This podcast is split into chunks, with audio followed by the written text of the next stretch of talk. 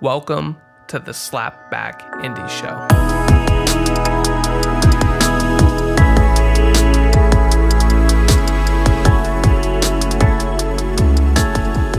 What up? I'm Richard. I'm an indie pop music producer, and I'm here in my studio, Rumble Room, where I do most of my work out of. So thank you so much. This is the first episode. I'm super excited to be finally doing this. This has been something that's been on my plate for quite a while and something I've been kind of chipping away at, but it doesn't feel like until recently I've been able to move forward with it. So what is the Slapback Indie Show? I want this show to be a collective resource for independent artists. This show is a place for indie artists who want to create, grow, and sustain their artistic careers. Or at least that's my goal. I'm not sure if I'm going to hit that, but that's the goal I want to set for myself. This podcast is to take a deeper dive on struggles that indie artists and creatives in general face with their careers. I know there are already resources out there that provide tactical solutions, such as likes on TikTok or getting your songs listed on Spotify playlists or growing your Instagram followers. But I want to peel back some of the deeper layers that need to be addressed before any of these tactical solutions can really start to work for you as an independent artist. So as you know, like, being an independent artist means that you're carrying the weight of what used to be whole labels. The music industry has far changed from what it was 30 years ago. Nevertheless, even 20, 10, or 5.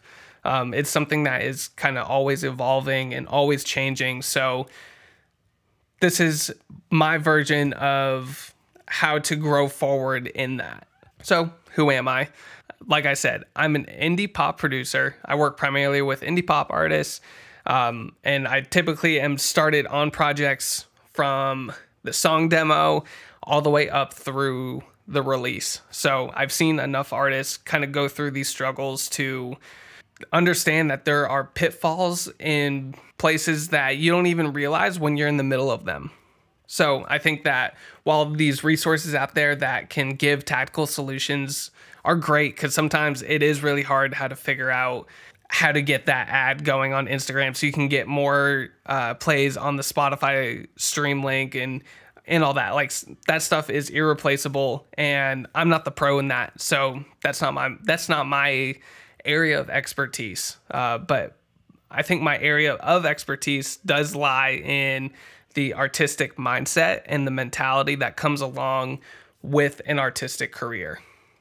Like I said, I produce indie pop in my recording studio here. So with that already comes some creatively challenging moments, and I think that my experiences can lend themselves well to helping others who may fall into some similar traps. So I started a long time ago, I guess not that long, at 10 years old as a drummer. That was my first entrance into being an artist of some kind. I started learning jazz drums instantly, but then I fell into being a drummer for a punk band. That led me to touring and studio time and a whole lot of exposure that I don't think I was even really prepared for, but I was in it. There was nothing I could do about it. I currently live here in Nashville. I used to be a military brat, so I kind of moved all over, but I moved from Maine to Nashville almost 4 years ago. And since then, I've been working with more indie artists and progressively have gotten into indie pop as a producer. It seems to be a genre that always attracts me, and where I found my passion for helping indie artists came from that experience of going through the process of trying to build a career for myself. And there were a lot of mental roadblocks that were in my way, far more than any tactical issue that I've ever had, any more than trying to get views on ads or trying to get Spotify streams or even how to craft a story from the beginning that can carry a listener through and bring them to being a fan. All of these things are issues that stack on top of each other, and that's what this podcast is here for. This podcast is to take a deeper dive on some of those topics and really kind of help uncover issues that pitfall into artistic careers that otherwise you probably wouldn't face. So I'm recording this probably more for my sake than anyone else, but I know that if I run through some of these mental issues, some of these mentality struggles, then I know other people are also facing those. So I want this to be an open place to be able to speak about these issues and figure out ways through them. So here's my plan. Every week I will upload an episode. I'm going to try to keep these as short as possible. I know it's easy to ramble and get into 30, 40, 50-minute episodes, but I'm really trying to stay away from that and keep it short and sweet. So if you're an artist and you're kind of struggling with breaking through some of those mental roadblocks, then this will be the podcast to listen to discuss those options. In the future, I will not only be discussing those different topics, but I want to bring on artists to gather other insight other than my own, because obviously that's super important with all of this.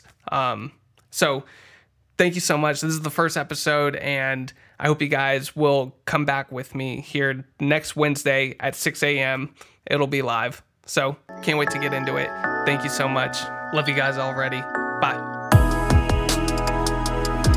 Oh, and last thing, if you think that this is going to help you out, you like it, you just want to kind of support me, then feel free to leave a review on the Apple Podcast app. That'll help me immensely, just to kind of help get this out there. And any support or appreciation is appreciated back. It's reciprocated. So definitely leave a review. Let me know what you think. You can find me online at richardatrr pretty much anywhere. And my website is www.rumbleroom.co. So thank you guys. Cool. We'll see you next week. Bye.